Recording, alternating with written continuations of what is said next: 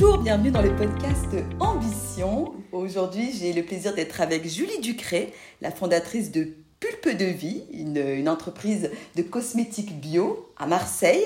Bonjour Julie. Et bonjour. Julie, euh, vous êtes revenue de l'étranger euh, pour vous installer euh, de nouveau à Marseille en 2008 et vous avez lancé cette marque de cosmétiques. Qu'est-ce qui vous a amené déjà à revenir, vous installer à Marseille et à créer cette, cette marque Alors moi j'ai vécu très longtemps, mes 8 ans, 18 ans au Sénégal, en Afrique et ça a été des années d'une densité absolument incroyable. Et, je pense que du coup j'ai été baignée pendant cette tendre enfance et adolescence d'une lumière particulière la lumière africaine, de la mer et d'une espèce d'énergie euh, assez atypique que nous n'avons pas forcément à Paris. Et donc, euh, ça a vraiment marqué mon enfance et c'est le lien important pour comprendre pourquoi je suis arrivée à Marseille, parce que je ne suis pas du tout de Marseille, je suis de Paris à l'origine. Et effectivement, j'ai quitté Paris en 2008 pour m'installer à Marseille. Je pense vraiment, c'est de l'ordre de l'émotionnel et de l'inconscient, hein, c'est que ça faisait écho à mon enfance très fort. D'accord. Ah ben tiens, c'est rigolo parce que moi qui ai des origines méditerranéennes, lorsque j'habitais dans le nord, je suis venue m'installer à Marseille aussi pour euh, la lumière, le soleil, la chaleur. C'est euh, rigolo. Et, quand vous avez lancé cette entreprise en tant que femme dirigeante d'entreprise, comment euh, vous avez vécu cette expérience quand vous avez pris les rênes de l'entreprise? Parce que ce n'est pas évident. Oui, alors ça c'est un, parcours génial qui s'apprend au fur et à mesure parce que moi j'étais salariée. Donc j'ai fait mes classes dans des grosses sociétés à Paris. Euh, donc j'ai travaillé longtemps chez PepsiCo, longtemps chez Henkel. J'ai fait une école de commerce. Donc voilà, j'étais faite un peu pour ce parcours euh, finalement parisien, de grosses boîtes et salariés. Et en fait, ça ne me correspondait absolument pas. Euh, j'avais besoin de un peu ruer dans les brancards quand même, hein, sortir des sentiers battus. Euh, donc voilà, et, j'avais envie d'écrire une histoire. J'avais envie d'être un projet dans lequel je mets mes valeurs, mon âme. J'ai pas du tout réfléchi en tant que femme ou homme, hein, pas du tout, du tout. Je savais pas bien non plus ce qu'était le métier de chef d'entreprise. Et je vous cache pas que je pense qu'on l'apprend. Sur le tas en fait, sur le terrain on l'apprend.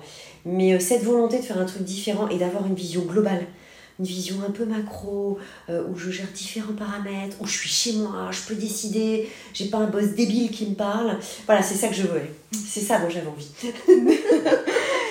et, dans, et, dans ce parcours, et quelle était l'ambition lorsqu'on passe de salarié à, chef d'entreprise? Il y avait une ambition personnelle derrière? Oui, c'était vraiment ça. C'était créer euh, un domaine de passion euh, qui m'intéresserait parce qu'on travaille quand même tous les jours et beaucoup, donc il faut que ce soit un domaine d'intérêt. Euh, moi, je travaillais euh, chez Pepsi, dans les chips, etc. J'ai adoré cette société, vraiment adoré pour son ambiance. après, on est vraiment sur de la nourriture compliquée, hein, qu'on appellerait un peu junk food. moi, j'avais envie de faire un truc plus en lien avec notre terroir, le monde agricole, euh, les valeurs simples que j'avais appris en Afrique en fait. En Afrique, il y a cette simplicité de est-ce qu'on trouve de l'eau? Euh, Est-ce que les gens ne sont pas malades? L'amour de la danse, etc. On revient sur des fondamentaux un peu primaires que je pense j'avais complètement perdu aussi euh, dans ces vies que j'ai adorées à Paris et je pense que j'ai voulu rechercher ça. J'ai voulu revenir à des choses simples, à un certain ralentissement aussi, me rapprocher de la nature, euh, euh, j'ai tout fait à Paris, moi. J'ai tout fait de, manque de lumière, de, de manque d'extérieur, en fait.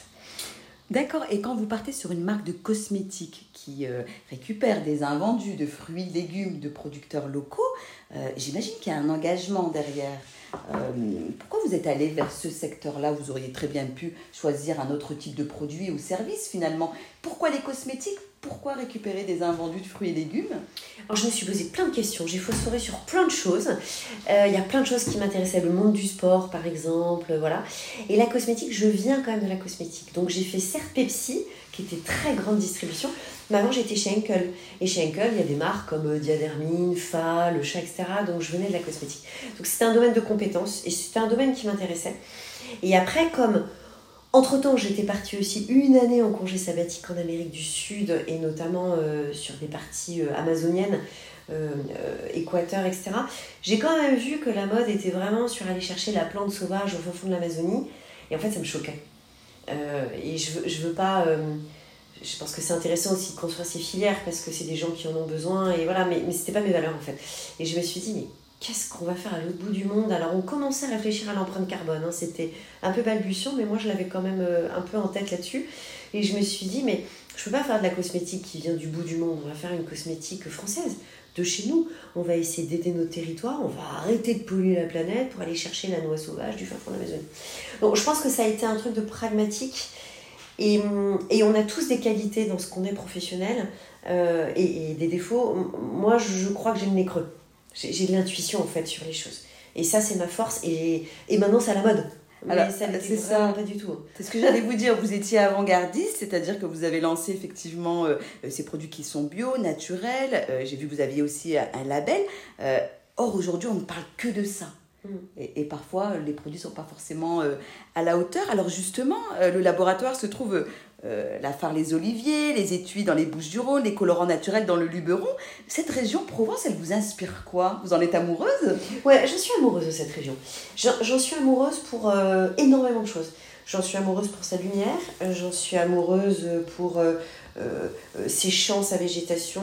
Je suis amoureuse de Marseille pour son côté complètement hétéroclite, dingue, extrême et sur lequel en fait il y a tout à faire. Donc en fait cette région me fascine parce que d'abord, encore une fois, c'est un ancrage naturel.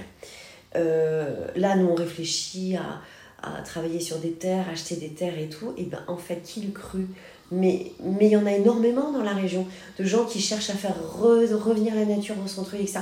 Donc en fait, c'est pas pas une région euh, bloquée comme les vallées de Paris. C'est une région sur laquelle on est vraiment en train de la développer cette région. Et on est en train de la développer vers une, à mon avis, enfin j'espère, une jolie logique écologique. Donc il y a beaucoup de choses à faire. Il y a une qualité de vie et il y a aussi une énergie qui est en train d'arriver euh, professionnelle de changement et puis la, la bouger un peu parce qu'on a quand même des, quelques gros problèmes dans cette région. Oui, j'imagine. Alors moi, je ressens beaucoup votre enthousiasme, votre optimisme. Aujourd'hui, euh, vous avez euh, déjà presque une vingtaine de salariés, il me semble. Comment vous les embarquez au quotidien? Comment vous les fidélisez? À une période où c'est compliqué à la fois de recruter de garder euh, ses collaborateurs. Qu'est-ce qu'ils viennent chercher finalement chez Pulpe de Vie? Ouais, ça n'a pas toujours été facile, je vous cache pas. Et c'est le nerf de la guerre, l'équipe. une bonne équipe, c'est une société qui se développe. Hein. Euh, alors, moi, j'ai grandi aussi en tant que manager. La société a grandi. Et maintenant, ce qu'on propose, euh, c'est une société qui a, qui a vraiment des valeurs, mais hyper fortes en fait. C'est-à-dire qu'on n'est pas sur du greenwashing. On est vraiment sur donc on fait par exemple des, on appelle ça des pulpy coffee tous les 15 jours. Donc on se regroupe toute l'équipe, hein, tout le monde, tout le monde de l'équipe, euh, du stagiaire jusqu'au comité de direction, etc. Et on arrive sur plein de sujets. Donc il y a un côté déjà d'intelligence collective, il y a beaucoup de partage. Et moi j'arrive toujours avec des sujets RSE. Donc je dis, bah, regardez tel film, qu'est-ce que vous en pensez? Voilà, on calcule notre empreinte carbone. Voilà, on, va passer en entreprise à mission. Donc je pense que ce qui fonctionne, c'est que le management d'avant ne fonctionne plus.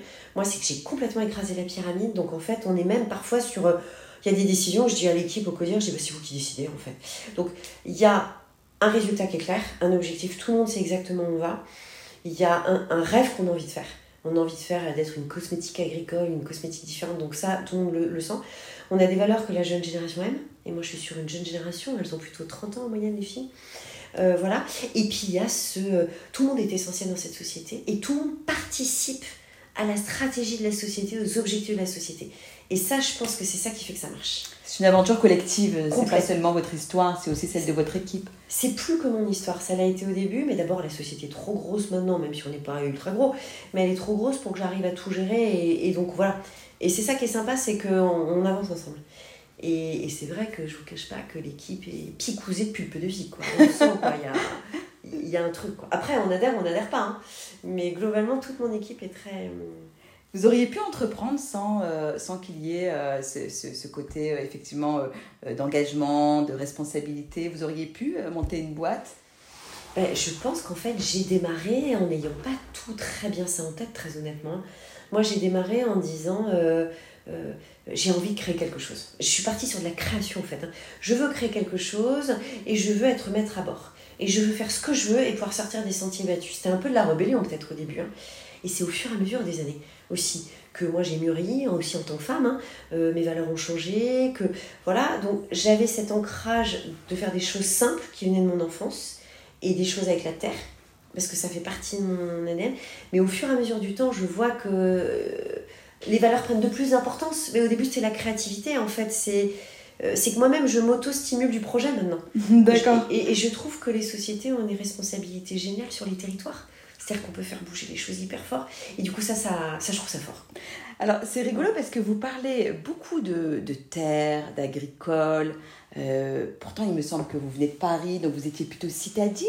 Euh, peut-être que c'était dans votre famille ou d'où vous vient euh, D'accord. Non, tout moi, j'ai jamais été vraiment citadine puisqu'en fait les, les plus grosses années de ma vie, de ma jeunesse, j'étais en Afrique moi. Donc au contraire, c'était le rapport à la terre, les routes, on n'avait pas de ciment, on était sur de la latérite. Mais vous revenez quand même en France Je reviens en France parce que pas trop le choix après le bac. Compliqué quand même, il faut bien faire ses études. Et puis moi j'avais des parents un peu élitistes, j'ai dû faire des, grosses prépas HEC, etc. Sur les, les bons lycées parisiens. J'ai fait tout ça, mais j'étais très malheureuse moi à Paris. Très très malheureuse. Euh, c'est une ville que je trouve magnifique, mais moi je suis, je peux pas vivre à Paris. donc vous avez trouvé un bon d'extérieur, moi. Non, non, donc je pense que c'est vraiment mon histoire pour le coup.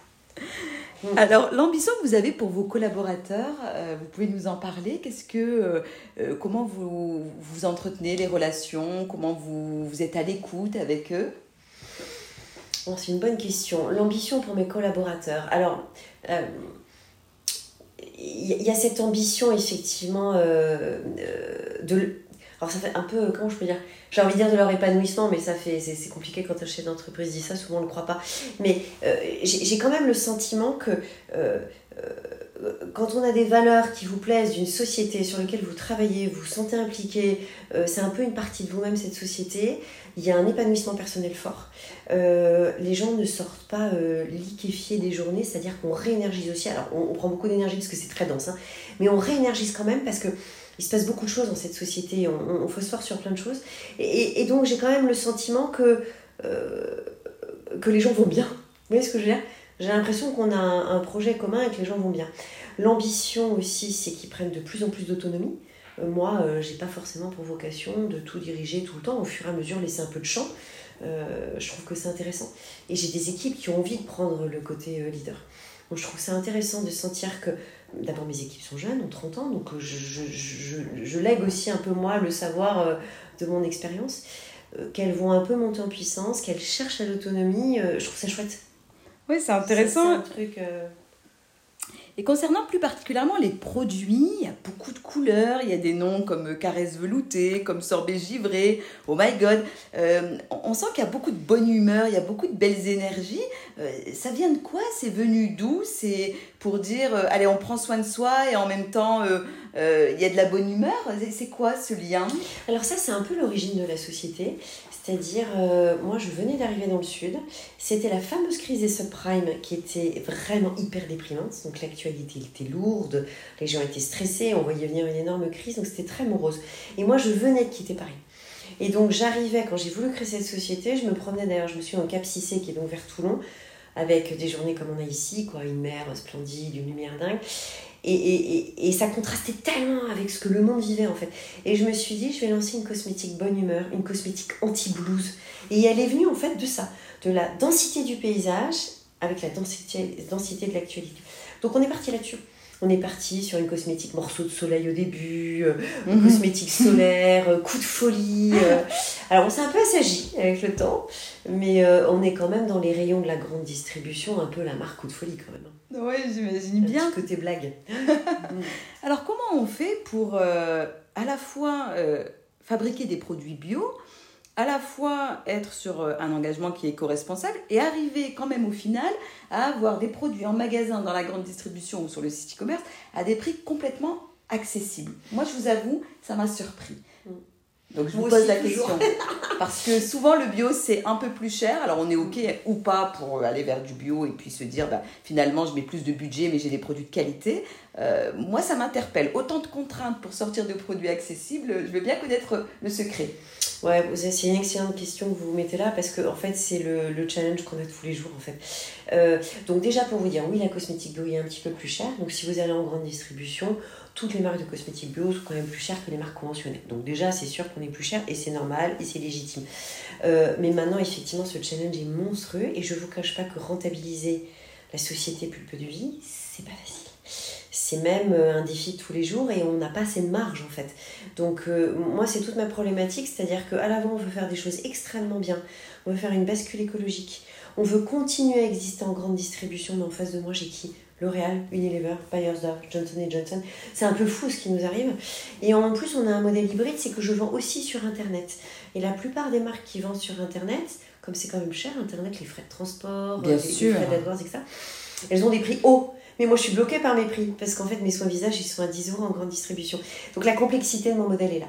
Donc, pour répondre à votre question, la solution, c'est du volume. C'est de faire en sorte d'avoir de plus en plus de clients. On a des très gros clients comme Lidl. Bien sûr. C'est des monstres, hein, c'est des palettes et des palettes qui partent. Donc, le volume est une des solutions. Bien négocier, bien anticiper avant euh, avec ses fournisseurs une autre solution. Mais là, je vous cache pas que le marché est tellement dingue. On se prend des inflations dingues et que. Voilà. Donc, nous, on a vraiment rogné sur nos marges. Mais en même temps, ça nous force à être agile, c'est-à-dire qu'on est obligé de développer d'autres services maintenant. On est aussi en train de réfléchir à est-ce que plus peu de vie c'est que ça? Est-ce qu'il ne faut pas. euh, On réfléchit à plein de choses? Euh, avoir des services additionnels, euh, ou ouvrir des, des showrooms en centre-ville, euh, euh, réfléchir à un autre circuit en parallèle. En fait, je suis sur un marché où, où tous les jours, euh, on se rechallenge sur la stratégie. C'est hyper compliqué. Et, je vous cache pas que le côté positif, c'est que la barrière à l'entrée est énorme pour des petites marques qui se lancent. Parce qu'avoir la capacité financière euh, d'avoir des stocks euh, qui sont presque d'un million, hein, on a un million d'euros dans nos stocks, d'avoir des stocks absolument énormes, euh, de pouvoir livrer la grande distribution, mais ils acceptent pas vraiment les hausses de prix, donc pas monter des prix, mais en même temps se fait rogner sur les marges.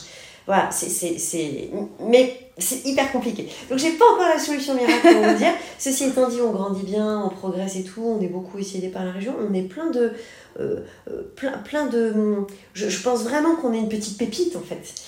Mais le modèle est compliqué. Et oui, Le modèle est j'imagine. très compliqué. Et donc vous réfléchissez sur la stratégie régulièrement. Récemment, vous avez euh, fait une levée de fonds. Euh, derrière cette levée de fonds, euh, quel était l'objectif pour l'entreprise? Elle était indispensable, vous ne pouviez pas euh, passer à côté? Indispensable de chez indispensable. Donc les investisseurs ont investi vraiment sur ressources humaines. Ça nous a permis de passer de 6 personnes début 2022, même si elle est que là la levée de fonds, mais on savait qu'elle arrivait, à on va être 15 personnes mi-juin. Donc c'est du RH essentiellement.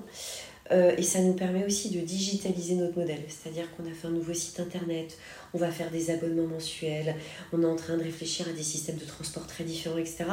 Euh, low carbone, ça nous permet d'adresser l'export, mais c'est pareil, comment on adresse l'export sans trop polluer. Donc c'est toutes ces dimensions-là, et tout ça recouvert de cette transition écologique.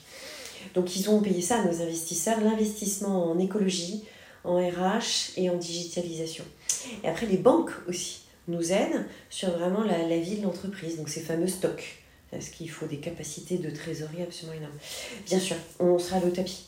Sans investisseurs et sans banque, euh, on ne peut pas, on produit pas assez de, de, de trésorerie en fait. Effectivement, vous parliez de l'export, plutôt vers quel pays? Alors Europe, Euh, parce que c'est pareil, avec toutes les crises que nous avons vécues, il faut réfléchir des pays dans lesquels on va. Donc on est vraiment sur l'Europe, Allemagne, Italie, Espagne, trois gros pays prioritaires. Pragmatisme, euh, l'euro, euh, zone sécure, gros marché. Donc euh, on fait ça sur l'export. Alors, vous dites effectivement le contexte, l'inflation, l'envolée des prix, le coût des énergies, etc. Est-ce qu'à un moment donné, vous vous êtes quand même posé pour dire il va peut-être falloir revoir nos prix euh, et en même temps avoir le risque au final que le consommateur euh, il, se dise bah mince, les prix ont augmenté, euh, je ne peux plus les acheter. Vous voyez, par rapport à ça, de la même manière, comment vous y êtes pris avec vos équipes pour réfléchir à comment optimiser par rapport bah, à cette envolée des prix? Ouais, alors la bonne nouvelle, c'est que comme on a rentré des très gros comptes, comme on a Carrefour, Lidl, etc., on est arrivé sur cette période de hausse en faisant quand même beaucoup plus de volume. Donc on a pu négocier. Mais on est aussi sur des très très gros laboratoires pour certains, pas sur tous. Et là, on n'arrive rien à négocier. Ils nous passent des hausses obligatoires et, franchement, on n'arrive rien à négocier. Et ça, c'est pas cool d'ailleurs, parce que c'est très dur. Donc nous, sur Internet, on fait ce qu'on veut. Et, et le consommateur comprend quand même, hein, qu'on augmente d'un euro, un euro cinquante nos produits, il le comprend parce que c'est tellement justifié. Ce qui est plus compliqué, c'est les négociations de grande distribution. D'accord. Et là, c'est compliqué de passer des hausses. Et même si vous avez tous les papiers, en fait, euh, c'est compliqué. Donc euh, euh, voilà, donc on va continuer à devoir en passer, on va essayer de mieux négocier avec nos fournisseurs, on va continuer notre stratégie de volume, et puis on va se diversifier. On va se diversifier, ça c'est sûr. Vous êtes à l'écoute de vos consommateurs, vous avez une communauté, vous interagissez avec eux. Comment ça se passe pour être justement à l'écoute de leurs attentes, de leurs besoins? Puisque, in fine, ce sont eux euh, les clients finaux. Tout à fait, hyper important. Alors pareil, le marketing a changé. Avant, c'était vraiment le marketing dans son bureau. Maintenant, c'est le client qui fait le produit, en fait. C'est ça. Donc ça, c'est notre site internet. Donc sur le site internet, on a un club des testeuses. Donc on leur pose mais toutes les semaines des questions, on leur fait tester des formules, on fait tester des packaging, on fait même des études quantitatives parce qu'on a une très grosse base de données maintenant. Hein. Euh, je vais dire une ânerie, euh, je, enfin je ne sais plus, mais en tout cas on a une très grosse base de données. Donc on peut tester. Donc on dit on va se lancer, euh, fait un énorme lancement shampoing par exemple. Bah, ça a été co-construit avec ma communauté de clientes internet. L'autre chose, là on va changer de bureau, on va avoir des bureaux beaucoup plus grands et on va faire de nouveau des apéros beauté euh, régulièrement pour euh, inviter nos consommatrices, les faire réagir. Par exemple, nous, on est la marque de l'anti-gaspillage dans l'absolu, puisqu'on est la marque qui travaille des fruits invendus de nos producteurs. Donc, on soutient nos producteurs. Sur nos packaging, on a un énorme anti-gaspi. Mais est-ce que les gens comprennent? C'est pas si sûr. Donc, c'est tout ça. Donc, donc, ce que vous dites est fondamental parce que le marketing a changé, il est évolutif, les attentes sont évolutives. Donc, on le fait bien par Internet, mais je pense qu'on peut le faire mieux encore. Il faut qu'on les fasse venir. D'accord, c'est-à-dire euh, effectivement des ateliers où vous allez informer, faire de la pédagogie, expliquer. Euh. Et on ouvre un showroom dans nos nouveaux bureaux euh, sur en plein centre-ville de Marseille, la rue Grignan. On va ouvrir un showroom. Donc les gens vont pouvoir venir récupérer leurs produits, on va faire des sondages, on va leur faire tester des textures. Donc le sens de l'histoire, c'est ça quand même. D'accord. C'est vraiment ça. Et bon, l'été arrive. je dis que bon, souvent l'été, on utilise un peu plus de, de, produits, notamment pour se protéger, pour hydrater. Vous avez un produit chouchou, quelque chose qui vous touche plus qu'un autre Tout à fait. Vous nous le montrer Tout à fait, tout à fait. Alors je voulais vous montrer le soin sans rinçage qui est tout rose qui est peut-être euh, peut-être qu'on peut demander aux équipes ou dans notre petit box derrière. En fait, on fait un énorme lancement shampoing euh, avec des parties de cheveux. Donc on va faire cheveux déshydratés, cheveux qui ont besoin d'énutris, cheveux euh, volume et force, etc. Donc on lance sur cinq catégories. Toujours des formats hyper simples parce qu'on se veut écologique, donc des gros packs de 400 ml en shampoing en 100% plastique recyclé, pas de plastique vierge, et des gros pots, pareil en plastique recyclé, qui font masque, démêlant, pré-shampoing, après-shampoing, etc. voilà. Et on a une petite merveille, c'est ça qu'on veut vous montrer. Voilà, c'est celui-là, qui est mon soin sans rinçage qui a la pastèque et à la pomme. Vous savez, c'est vraiment les soins qu'on met sur les pointes pour les cheveux. Alors moi j'en ai besoin. et euh, bon, si vous voulez le sentir, il est addictif en fait. Je vais vous aider parce qu'il faut amorcer la pompe. Et euh, pastèque et pomme, c'est vraiment euh, les fruits de l'été, je dirais. Hein. Je vous fais tester, hein, j'en profite. Oui. On est en plein podcast, mais c'est pas grave. Au contraire. Ah, la texture, elle est incroyable. Elle est légère. Alors voilà, moi je voulais une texture plus huile et tout ça, et c'est là où j'ai une responsable marketing top parce que moi j'ai des cheveux. En fait, on se compare toujours par rapport à soi-même. Oui. Et en fait, là, c'est cheveux déshydratés et c'est pas les cheveux desséchés. D'accord. Et donc, c'est pas la même chose. Hein. Voilà. Moi, je peux mettre de l'huile, mais n'importe quoi, il n'y a pas de problème. Quelqu'un qui a des cheveux juste déshydratés, c'est trop huileux. Donc, c'est une base pas du tout huileuse. C'est une base eau, hydratante, mais très soft. Et en plus, on peut le mettre dans son sac. Elle est toute. Elle est trop mignonne. Elle est trop, trop mignonne. La couleur, j'adore. Je porte du rose, c'est rose. 5,99 TTC. C'est incroyable. Moi, je. Super. Et dans ce parcours, euh, j'imagine, euh, vous disiez, voilà, des difficultés, des contraintes parfois. Est-ce que vous avez connu des échecs? Je pense que oui. Et si vous en avez connu un, est-ce que vous êtes euh, d'accord pour nous le partager? Et, comment vous l'avez dépassé? Alors oui. oui. oui, oui, ça a été vraiment les montagnes russes en 13 ans. j'ai tout connu, j'ai connu un démarrage exceptionnel où j'étais dans une pépinière d'entreprise et j'étais la seule femme. Et donc, aucun garçon n'arrivait à décoller. Et moi, j'ai décollé direct. Donc, euh, tout le monde me avec des billes. J'étais assez fière, j'avoue. Parce qu'à l'époque, il n'y avait pas beaucoup de fichiers d'entreprise à Marseille. Et après, bah, j'ai vraiment fait une sortie de route. Hein. Euh, j'ai une vallée du, une death valley, une vallée de la mort pendant 5 ans. Parce qu'en fait, les trois premières années, tout se passe toujours très bien. Euh, nous, on avait un produit tellement innovant, tout le monde nous voulait, sauf que le consommateur ne nous achetait pas. Parce qu'en fait, on était trop cher. Donc, j'ai fait une erreur. Pourtant, je suis une marketeuse, j'ai fait une erreur de prix, j'ai fait une erreur de circuit. D'accord. Et j'ai fait une troisième erreur. Mais ce n'était pas Pulpe de Vie à ce moment-là si, C'était Pulpe de Vie, mais pardon, je ne vous ai pas expliqué. En fait, on est rentré en grande distribution fin 2017-2018. Et avant, j'ai démarré chez Nature et Découverte, Beauty Success, Parashop. Euh, voilà, et on a démarré dans ce qu'on appelle du sélectif, en fait, des mm -hmm. parisiens, etc. Et l'époque, le bio, c'était pas, ça démarrait juste. Le bio était très cher. Moi, j'étais beaucoup moins cher que mes camarades, mais je ne savais pas qu'il fallait être encore moins cher. Euh, j'étais peu connue, on avait un packaging un peu trop enfantin, j'avais pas assez de force de frappe financière en fait. Mhm. Pourtant, la région m'a beaucoup aidé. J'ai quand même démarré avec des aides de la région, des prêts, des subventions, etc., à hauteur de 200 000 euros quand même. C'était pas dégoûtant mon Non, bien sûr. Mais en fait, voilà. il faut plus, en fait. En fait, il faut beaucoup plus si vous voulez de l'ampleur. En fait, on y va, on n'y va pas en cosmétique. Et quand on y va, on y va vraiment parce qu'en fait, on a L'Oréal en fait. On peut pas faire du mi raisin, c'est on en voit ou on n'en voit pas. Donc voilà. Donc ça, ça a été euh, très intéressant. J'ai vraiment failli, euh, la, la, société a failli vraiment mourir, mais combien de fois? Combien de fois? Je sais même pas pourquoi je suis pas passée en liquidation judiciaire, mais j'y suis pas passée. Parce que je crois qu'en fait, les sociétés, elles sont vachement intuitives personnelles, donc beaucoup sur les gens.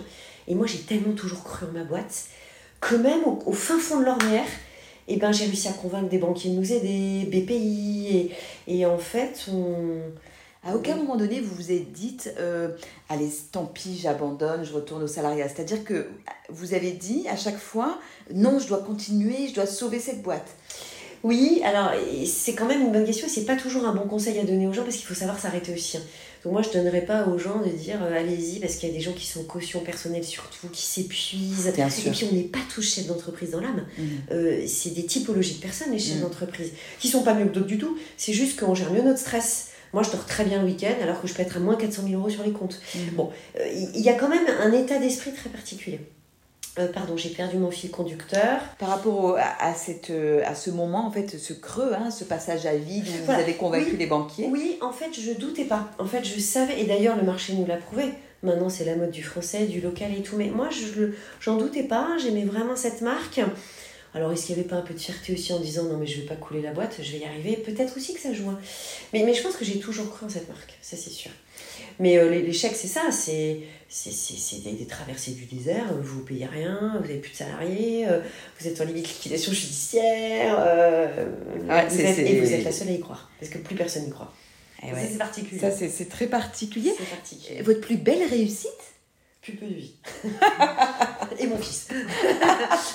Alors justement, vous, vous dites votre fils, cette entreprise, dans 10 ans, vous la voyez comment? Et si je vous emmène encore plus loin, si vous prenez votre retraite, est-ce que vous avez le souhait que votre fils reprenne l'entreprise, par exemple? Alors, si, je ne saurais pas vous répondre. Je ne saurais pas vous répondre. Euh, moi, ce qui m'intéresse, euh, je suis quelqu'un qui a besoin de bouger tous les 10 ans. Euh, donc, naturellement, si Pulpe de Vie était resté sur le même modèle qu'il y a 13 ans, je pense que je me serais ennuyée j'aurais arrêté, je l'aurais vendu. Euh, en fait, on est en train de raconter encore une autre histoire sur Pulpe de Vie. Là, on est en train de raconter une histoire sur euh, comment on va acheter euh, des champs en permaculture, aider nos paysans régionaux, aider le territoire à développer cette transition écologique. Enfin, on a, enfin, il y a vraiment plein de choses qui me passionnent. Donc là, je suis à nouveau repicousée de, de la société. Donc, il est probable que j'y repasse encore 10 ans. après, peut-être que je m'arrêterai parce que j'ai 47 ans et moi, je vais bien m'arrêter pas trop tard. Mais je ferai plein d'autres choses parce que je pense pas que je suis quelqu'un qui s'arrête. Quant à mon fils, moi, mon fils à date, il a 7 ans. Et ce qu'il passionne, c'est effectivement euh, planter ses tomates, son C'est trop mignon. Donc pour l'instant, j'ai envie de dire, franchement, si j'aurais un pulpe de vie sur euh, du champ, de l'agricole, mon fils sera fou de joie. Le pulpe de vie de Anna, mon fils, mon fils n'en a rien à faire parce qu'il me dit qu'est-ce que c'est que ces trucs pour des filles? Oui, voilà. Ça sent les filles. Donc lui, ça l'intéresse pas du tout. Mais tout dépend du modèle qu'on va faire. Donc je sais pas. D'accord. Je sais pas, je, je verrai. Vous êtes euh, donc sur Marseille, vous, vous m'avez partagé, vous nous avez partagé au combien vous aimiez cette ville il y a des choses qui vous plaisent. Euh, par exemple, vous êtes plutôt mer, plutôt aller balader dans les collines. Qu'est-ce, que, qu'est-ce qui vous plaît, Julie? Euh, Tout. la mer d'abord. Euh, la mer, je trouve que moi, avec mon tempérament un peu, un peu, un peu feu, la mer est très apaisante. Moi, ça m'apaise énormément la mer. Je trouve qu'on a un terrain de jeu euh, extraordinaire. Vous baignez? Tout le temps. Je nage été, hiver, tout le temps. Euh, j'ai fait des films de cristaux. Ah oui Je vais pas cette année. C'était dimanche. Non, je, je, trouve que euh, la mer, en fait, apaise. Moi, quand j'ai le cerveau qui brûle, je vais nager en hiver et je suis toute calme après. Donc, la mer est extrêmement puissante à Marseille et je trouve très mal exploitée pas dans le sens exploité en extraction, mais exploité en potentiel pour les gens. Il y a plein d'enfants qui savent pas nager. c'est fou. Ça, évidemment, euh, nos calanques, mhm. la randonnée, mhm. c'est exceptionnel.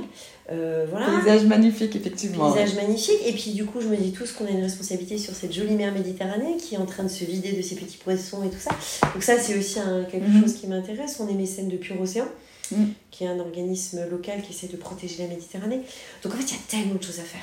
Oui, effectivement, j'avais eu, euh, j'avais eu la chance d'interviewer David Suzman. Euh, il m'avait parlé de ONG Pure Océan. C'est une très belle, euh, mm, mm. très belle fondation. Oui, effectivement. Lorsque vous sortez prendre un verre, est-ce que vous êtes plutôt le pastis local ou est-ce que par exemple la, bière la minote ou un autre, une autre boisson? Qu'est-ce que vous aimez? Non, alors au local, je vais être très bord de mer. non, pardon, je suis pas très pastis. Mais le petit rosé. Ok. Bon, alors comme ils appellent ici la piscine, avec plein de glaçons, qui est quand même typique d'ici. non, j'aime bien. Donc avec toutes vos fonctions, avec toutes vos responsabilités, Julie, vous trouvez le temps de, de prendre soin de vous. Vous prenez le temps de vous détendre avec tous ces produits de bien-être aussi qui nous permettent de, prendre soin de nous. Vous avez le temps moi, je pense que c'est le, conseil principal de nos chefs d'entreprise. C'est pas une course de vitesse, c'est une course de fond. Et euh, alors, les journées sont dingues. Et, beaucoup le savent, ceux qui travaillent avec moi, c'est-à-dire que c'est ultra structuré la journée, c'est, euh, je peux pas perdre mon temps du tout, mais du coup je décroche pas tard, à 7h je suis à la maison, et je fais en sorte de faire du sport et j'arrive à décrocher complètement le week-end. Je travaille jamais le week-end, enfin sauf cas exceptionnel. Voilà. Donc moi je pense que c'est hyper important. On peut pas monter une société, on peut pas tenir une société si on sait pas décrocher. Parce que c'est le burn-out assuré en fait. Tout à fait. Et ça s'arrête jamais. Et comme mm. on est sur des mondes toutes les semaines, il y a un nouveau truc. Toutes les semaines, il y a euh, un labo qui va pas bien, euh, une force de vente qui s'arrête, un concurrent qui arrive, des prix qui changent, une enseigne qui s'arrête. Si vous n'êtes pas un peu euh, ancré sur vos petites pattes, euh, bah, vous, perdez le cap en fait. Oui, non, je, suis tout à fait d'accord parce que c'est l'ascenseur émotionnel. Parfois, tout le temps. Euh, tout le temps. C'est, euh, pas toujours simple. En tout cas, Julie, merci pour cette belle interview. Vous êtes d'une superbe énergie, vous pétillez et je pense que c'est ce dont le monde a besoin aujourd'hui. Merci beaucoup en tout cas de tout votre temps et nous donner cette opportunité de nous exprimer. Avec plaisir.